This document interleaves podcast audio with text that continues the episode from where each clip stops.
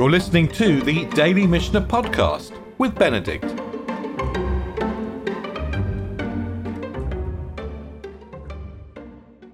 As we go through the eighth chapter of the Mishnah in Eruvin, we're going to start getting into questions as to what it really means to be a partner or a part of uh, a community that builds an Eruv. And we're going to begin with two communities who live on different levels. And just to illustrate the situation that the Mishnah is going to talk about, I brought you a photograph of a, a courtyard in. Uh, actually, this this is in Morocco. This this is a modern courtyard in Morocco, and you can see at the bottom the different rooms or the different houses they might be in the time of the Mishnah, all opening off the downstairs courtyard. And there's even a pool, a pool of water with a, a little um, wall around it in the corner of the courtyard.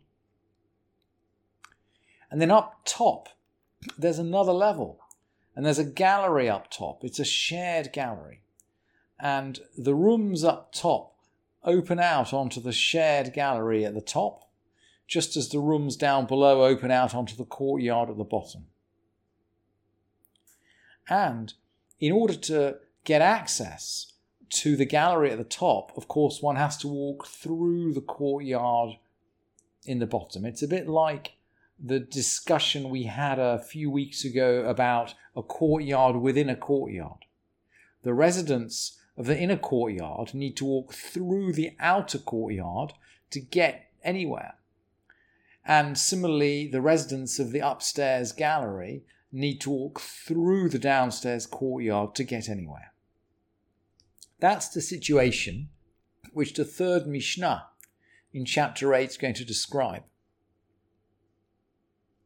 Anshe Chatzer ve'anshe Mirpeset, the people of the courtyard and the people of the gallery. I mean, Mirpeset could be is a balcony in modern Hebrew today, but it, it you know it's a balcony. I mean, we can see from the picture, you know, it's a balcony, it's a gallery, it's an upper raised area which is not part of the house but is joined to the house. Anshe Chatzer ve'anshe Mirpeset, the people of the courtyard and the people of the balcony. Sheshachru velo. They forgot and they didn't make an eruv. And this seems to mean that they didn't make an eruv, they didn't make a joint eruv between one and the other, as if they made two separate eruvs, one for the gallery above and one for the courtyard below, where they didn't remember to join them together. Kol shegavoa asarat fachim Lamirpeset. Anything higher than 10 hands breadths belongs to the gallery. Pachot mikan lechatzer. So, for example, um, Juliet bor behasela, a rim around a cistern, a wall around a cistern, or a high rock. Gavohim asarat fachim lamirpeset. The high rim or the rock, if they're more than 10 tefachim high, belong to the gallery. Pachot mikan lechatzer. Less than that, they belong to the courtyard. And that means that the the people in the courtyard can't make use, for example, of um, say the water in the pond. If the wall around it is higher than 10 tefachim, higher than 10 hands breadths, that's about 30 inches, because that's not part of their domain. That's part of the domain of the gallery above. And um, the Mishnah closes Bamed Varim Amorim. What are we talking about here? Bismucha, when something is close. Aval b'mufleget, if it's a long, long way away. If it's a long way away, even if it's ten hands breadths high, it still belongs to the courtyard. Ve'ezihi smucha what do, we mean by adjacent? Well, we mean We mean anything that's not further than four hands breadths. And we've seen four hands breadths before. It's about a foot, actually. We've seen four hands breadths before as a critical measure when we were looking at the, the difference between a doorway and a window. we learned that four by anything bigger than four by four was a doorway. You could just about imagine a very thin child getting through a window that was a foot by a foot. And similarly here, the critical measure for adjacent is four handsbreadths. Now, the technical issue of the gallery and the courtyard then brings us on to other kinds of um, places where you might or might not be able to mix an Eruv. And the Mishnah goes on to talk about someone who puts his Eruv not in a gallery, but somewhere which is not strictly speaking part of the house. So maybe a gatehouse, or maybe a um, which is a sort of a portico, or and maybe this is the connection with the previous Mishnah, or a gallery, umir peset. We're going to use the word mirpeset again. Hanotenet eruvubavet shar achsandria umir peset. So we're going back to the gallery. A no eruv. It's not an eruv. It seems as though these are the places where someone wouldn't live. You might live in a room that was off the balcony, but you wouldn't live in the balcony. You might live in a room that was connected to the gatehouse, but you wouldn't live in the gatehouse. And even if somebody were living there, vehadar sham eino oseralav, he doesn't prohibit him. Remember, we learned at a very early stage that anyone living in the courtyard had to participate in the Eruv. If they didn't participate, it causes great problems. They had to effectively hand over their share of the courtyard to the other residents in order to allow the other residents to operate at all on Shabbat. Otherwise, just by not participating, they would invalidate the whole of the Eruv for every other member of the courtyard. We learned that at a very early stage. But it seems as though if you're living in one of these in between places, the gatehouse, the portico, or the gallery, then you're not properly resident. You're not a proper partner in the partnership.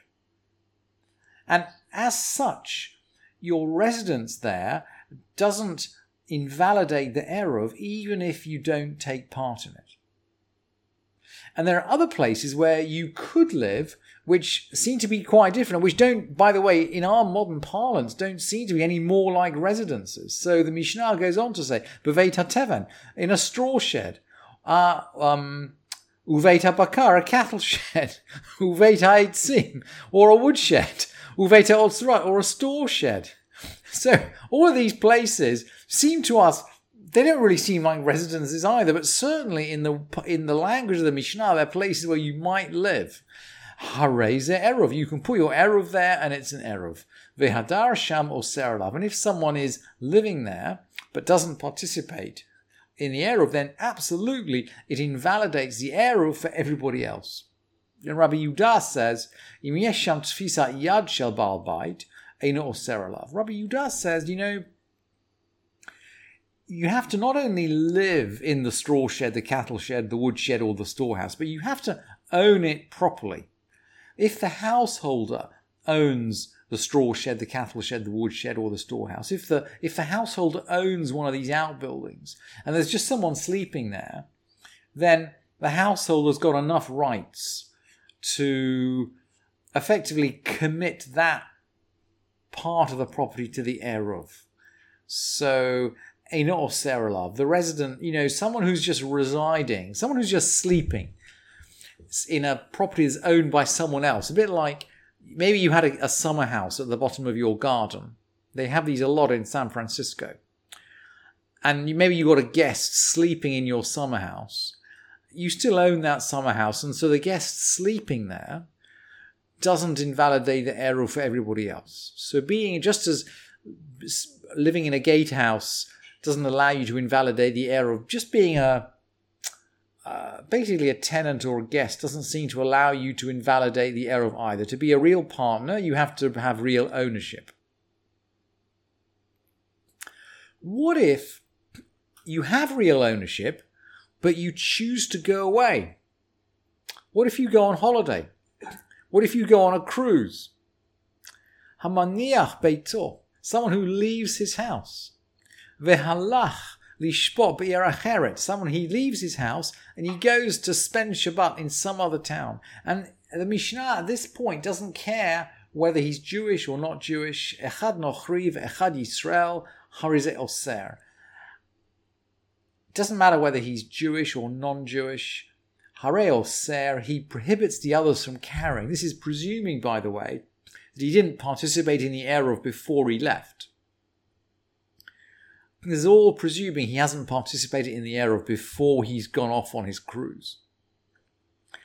Hareze Oser Divrei Rabbi Meir. Rabbi Meir, that's the view of Rabbi Meir. And we learned when we looked at the sixth chapter that there's a debate as to whether, uh, for example, if you're sharing your courtyard with a non-Jew, whether you know whether whether their um, participation in the eruv is required. And there's a debate between the sages about it. You know, isn't can a, can a non-Jew really be properly part of an eruv, and does his failure to participate invalidate the eruv? According to Rabbi Meir, someone who goes away without participating invalidates the eruv of Jew or non-Jew. Rabbi Yudas says, "A not oser." It doesn't make any difference. Rabbi Yossi says, "Nochrios." It's interesting. Rabbi Yossi has an absolutely op- in chapter 6 there was a doubt as to whether a non-Jew counted at all for these purposes. Rabbi Yossi says, Nochri oser. Rabbi Yossi says, a non-Jew certainly, certainly invalidates the eruv if they go away for Shabbat and uh, don't, you know, don't participate in making the eruv. Yisrael in oser. She'ain derech Yisrael lavo Shabbat. Because the non-Jew might come back on Shabbat. If you've got a non-Jew living with you, absolutely, he can go away on Shabbat, he can come back on Shabbat. He's there, he's present. He's got to be either he's he's he's, he's a partner. He can be a partner. He should be part of the eruv.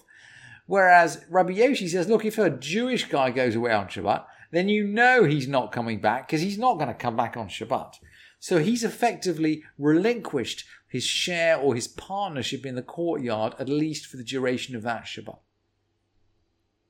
And Rabbi Shimon, he drives it in. He actually, although maybe there's something about staying with your, um, maybe there's something about staying with your son-in-law, actually, uh, in, in this Mishnah. Um, Rabbi Shimon is going to drive it even further and says, you know, even if he's just staying around the corner with his family. He might come back on Shabbat. Rabbi Shimon Omer, Afilu hiniach beitove halach lishvot etzel bitov ota'ir. He's actually just gone to spend Shabbat with his daughter in the same town. But maybe he might come back. Eino oser shekvar hisiamilav. Because he... So he might come back, but he's turned his attention away. So Rabbi Shimon seems to be saying, look, he could come back, but effectively his his mind is turned away so we're prepared to accept that he's not part of the partnership anymore, and his absence doesn't prohibit the others from using the eruv. Thank you for listening to this edition of the Daily Mishnah Podcast with Benedict.